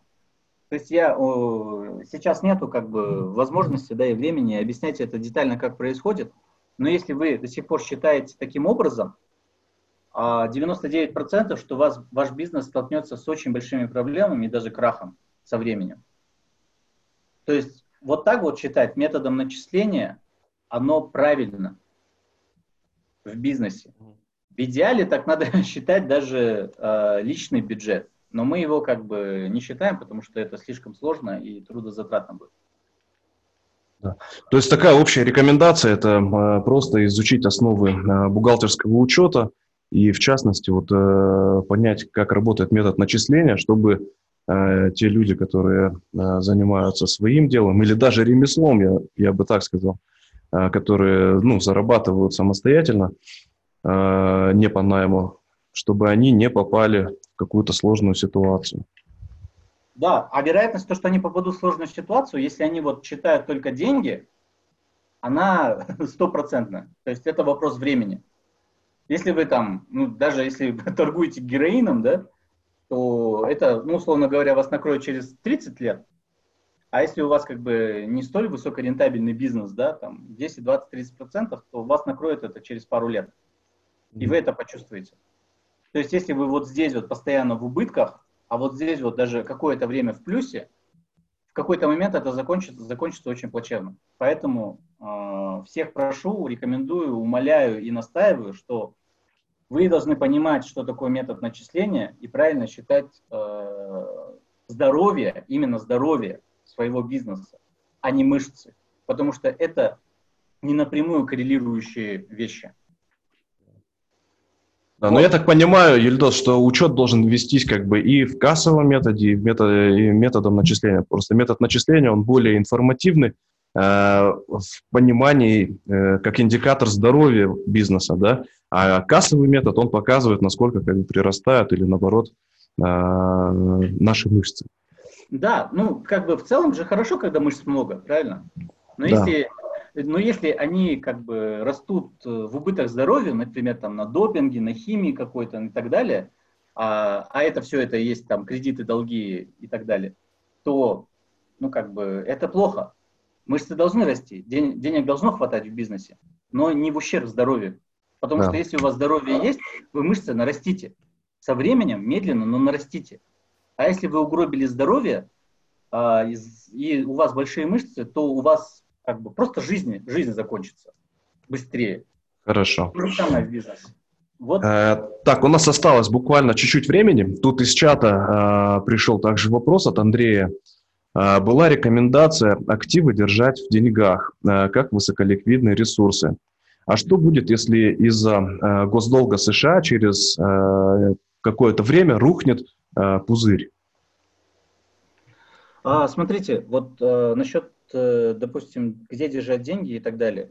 А, смотрите, по-хорошему высоколиквидных активов э, нужно держать деньги, э, на, ну я рекомендую, на полгода ваших постоянных расходов. На полгода. Чтобы в случае какого-то форс-мажора, ну, допустим, карантина вот этого, пандемии и так далее, а, там вы лишились работы, все такое, чтобы у вас полгода было время, чтобы э, как-то найти источник доходов. То есть вы, вы могли там переобучиться, пандемия пройдет, восстановится бизнес и так далее. То есть у вас должно быть денег на полгода постоянных расходов, что вы знали, что вот они лежат там, где можно там на разные депозиты в разных валютах э, держать эти деньги, но они должны быть высоколиквидны. Все, что больше этого, я рекомендую как бы искать возможности инвестирования. То есть это вы можете купить там квартиру, а, вы можете купить там участок земли, вы можете вложиться в какой-то бизнес, диверсифицировать а, эти активы. Опять же, да, еще рекомендация не хранить деньги в одном месте, там, в одной валюте, а, в одном бизнесе, в одних каких-то сопутствующих активах. Даже если это три бизнеса разных, ну, допустим, если они занимаются там спортом элементарно, то есть спорт нагнется весь вместе. То есть то же самое, ну сейчас пандемия, да, допустим, и все тренажерные залы закрылись. Все, ну как бы, все, до свидания. А если вы будете вкладываться, допустим, в сельское хозяйство, э, в тренажерные залы и там в алкоголь, допустим, то при э, утрате, допустим, какого-то одного источника дохода вы не утратите другие, потому что кушать люди будут всегда. А, если как бы перестали заниматься спортом, то начнут бухать. То же самое, как бы, если меньше бухают, больше занимаются спортом, то вы тоже как бы не, не потеряете. Останетесь как минимум при своих. Вот такие рекомендации. Да, здорово. Буквально. Если, мож, если можно, Арсен, минутку добавлю. Да, Сергей, хорошо. Да, с Елдосом. А, а, настоятельно рекомендую. Вот а, сейчас вот то, что та пандемия, ну, в общем, вот эта вся шиза, которая была с пандемией, а вот, а вы представьте, что а, все, ничего нету, банковских счетов ваших нету, то есть ваши деньги лежат не у вас в кошельке. И вот представьте, вот, и под, вот реально просто рекомендую, мы сталкиваемся с этим каждый месяц, ну, делаем такую оценку в своем кругу, что остались только ваши близкие люди и ваши ресурсы, и естественные натуральные ресурсы. Земля, дома, э, то, что, где вы можете посадить, э, и что вообще можете посадить. Вот это реально очень сильно отрезвляет. Э, вот. Вот. И второе, клуб. Я надеюсь, что клуб очень сильно быстро стартанет и, ну, в том плане, что обрастет такой общностью, что позволит сформировать то, что в некоторых кругах называют общак. А, и это будет не в деньгах, потому что деньги – это бумага. Вот. Ну, в принципе, да. в принципе, все. Спасибо, Сергей, за ремарку. Действительно, э, ну, кто более глубоко э, как бы смотрит на эти вещи, э, мы тоже, в принципе, в своем кругу обсуждаем это. Вот. Сейчас, опять же, ну, Кому это доступно, кто готов э, идти на такие шаги, это действительно, наверное, будет правильно. Вот. А речь идет больше о э, доступных, наверное, э, для широких масс да, инструментах, о которых вот говорит Ильдос. Они просто, ну, как бы базовые в плане вот той финансовой модели, в которой мы живем в современном социальном мире. Вот, конечно, натуральное хозяйство, какие-то Э, скажем так, активы, которые имеют ценность вне зависимости, вот э, как Сергей отметил, что даже золото это дериватив, да, то есть это по сути какая-то договоренность э, людей о том, сколько там оно будет стоить. Но для широких масс, к сожалению, пока это недоступно, поэтому мы говорим о более простых как бы, инструментах, которые могут применить в данную минуту любой человек. А, время у нас под, э, подходит к концу. Ельдос, а, у тебя есть э, что добавить, может быть, какие-то важные моменты или э, небольшое резюме, если бы это было возможно, пожалуйста. Ну, по резюме хочу сказать, то есть два, два первых шага, напомнить вам всем о двух первых шагах, которые нужно сделать обязательно. Это начать вести бюджет. А, и разделить, второй шаг – это разделить ваши доходы и расходы на постоянные переменные. То есть без этих двух шагов как бы дальнейшее все бессмысленно. А, дальше можно ну, как бы рассмотреть возможность того, чтобы каждый месяц э, я выделял время, если кто-то действительно как бы надумает вести свой бюджет, чтобы я выделял время на анализ этого бюджета, как он составляется, где сразу ну, как, какие-то ошибки, где сразу какие-то недочеты по ведению бюджета, э, что делать. В смысле, ты сейчас предлагаешь какую-то свою услугу? Ну, не то, что услугу, я просто ага. ну, хочу как бы помочь и направить людей. Если вы действительно как бы собираетесь вести бюджет и действительно как бы поняли, что это очень важно, то есть я вам могу как бы помочь в ведении и направлении, то есть э, насколько вы правильно ведете бюджет, где у вас э, что проседает, что нужно изменить, э, почему как бы вы делаете эти вещи, а не эти. Ну, это больше такие как бы личные консультации и помощь в ведении бюджета, потому что это, ну, как сказать, мой, мой общий интерес социальный, чтобы люди, э, ну, выходили из каких-то финансовых проблем и достигали какого-то уровня. Пока так. Если кто-то соберется, можете писать. Я готов выделять время и помогать. Отлично. Э, Ельдос, э, я благодарю тебя. Э, сегодня было очень интересно. Ну, для меня, несмотря на то, что ты, как бы мы с тобой общаемся намного чаще, все равно я подчеркнул для себя много полезного. Спасибо большое. А, Айдын? Я, Арсен, если позволишь, я тоже хотел поблагодарить Илдоса. А, я понимаю, конечно, что ну, у Илдоса была нелегкая задача нам а, хотя бы в общих чертах ну, дать вкус именно важности учета финансовых потоков. Мне бы вообще хотелось как-то эту тему развивать, потому что ну, разговор идет о разговор идет об очень важном навыке именно навыки, которые прививаются. Это не вопрос э, одной беседы или там одного мастер-класса. То есть здесь нужны тренинги, и этот тренинг должен, э, ну, э, это, это не, не разовый какой-то тренинг должен быть, а скорее всего это должен быть такой, ну, какое-то отдельное направление по развитию именно навыков финансового учета. Вот. Но, может быть, мы себя... подумаем, да, может быть, мы подумаем э, над э, каким-то продуктом в дальнейшем э, совместно с Ильдосом. Я думаю, может быть, и нашим э, участникам как бы клуба нашего будет это интересно э, в дальнейшем. Я, что-то... я, я уверен, да. э, я уверен, что это не только будет интересно участникам э, клуба, это будет вообще очень такой социальный востребованный продукт, по моему ощущению. И вот, Илдос, если тебе это интересно, мы, мы готовы посодействовать вот э, все, что в наших силах, а, в свою очередь по-братски как-то. Вот. Да, конечно, без проблем. Я всегда mm-hmm. за, чтобы люди развивались в области финансов, потому что, ну, да. ситуация, ситуация очень плачевная, на самом деле. То, что люди ну, допускают какие-то элементарные ошибки в личных финансах, в бизнесе, и потом как бы обвиняют всех вокруг, то, что да, ну, вот, не виноват сказать, что ситуация плачевная, это, это ничего не сказать. То есть ситуация катастрофическая просто. Вот. Но и, и от себя я бы что хотел сказать. Э, ну, может, я, я такой э, опять повторюсь, как бы, но, но мне бы хотелось, чтобы у нас было очень четко осознанное э, отношение к деньгам, как к действительно к силе, которая должна нам служить.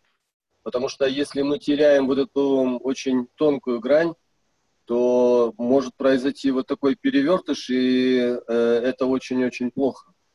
А, когда мы начинаем становиться рабами денег, это недопустимо. И в этом смысле мы должны всегда осознавать, а, вот зачем нам деньги, ради чего нам деньги. Если деньги служат делу, тогда это очень хорошо. И мне бы хотелось э, снова вернуть всех э, к той мысли, что все-таки наша основная идея – это эволюция, эволюция не только нашего общества, а каждого конкретно э, члена нашего клуба, нашего сообщества. И в этом смысле дело является для нас приоритетом, а деньги – это то, что должно, конечно же, помогать в этом направлении. И поэтому Э, вот э, знание Юлдоса – это, конечно, для нас очень большой такой вот э, пробел, который, который, я надеюсь, мы будем вот совместно восполнять. Илдос, спасибо огромное за то, что Больш... ты пришел к нам сегодня. Вам спасибо, что послушали меня. И можно один момент тоже я добавлю вот с этими словами связанный. А если как бы воспринимать деньги как какой-то ресурс там или даже личность, да, то есть а, вопрос склад, а, вопрос такой, да, вот кто чем, кто кем управляет.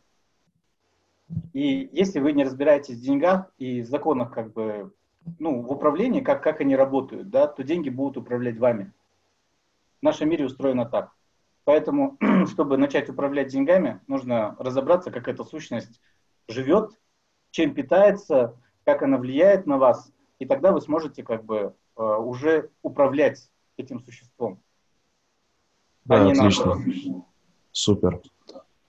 Да, Ильдос, благодарю тебя э, за э, сегодняшнюю встречу. Э, всех наших участников. Сергей, э, тебе отдельно благодарность э, за твои ремарки. Кстати, очень э, интересный ну, взгляд э, на, скажем так, старые вещи. А, вот, обязательно посмотрим твои видео. А, всех благодарю за участие. А, будем также встречаться по субботам, поэтому будем на связи, друзья. Спасибо большое вам. Да, всем спасибо. До встречи, успехов всем, ребят.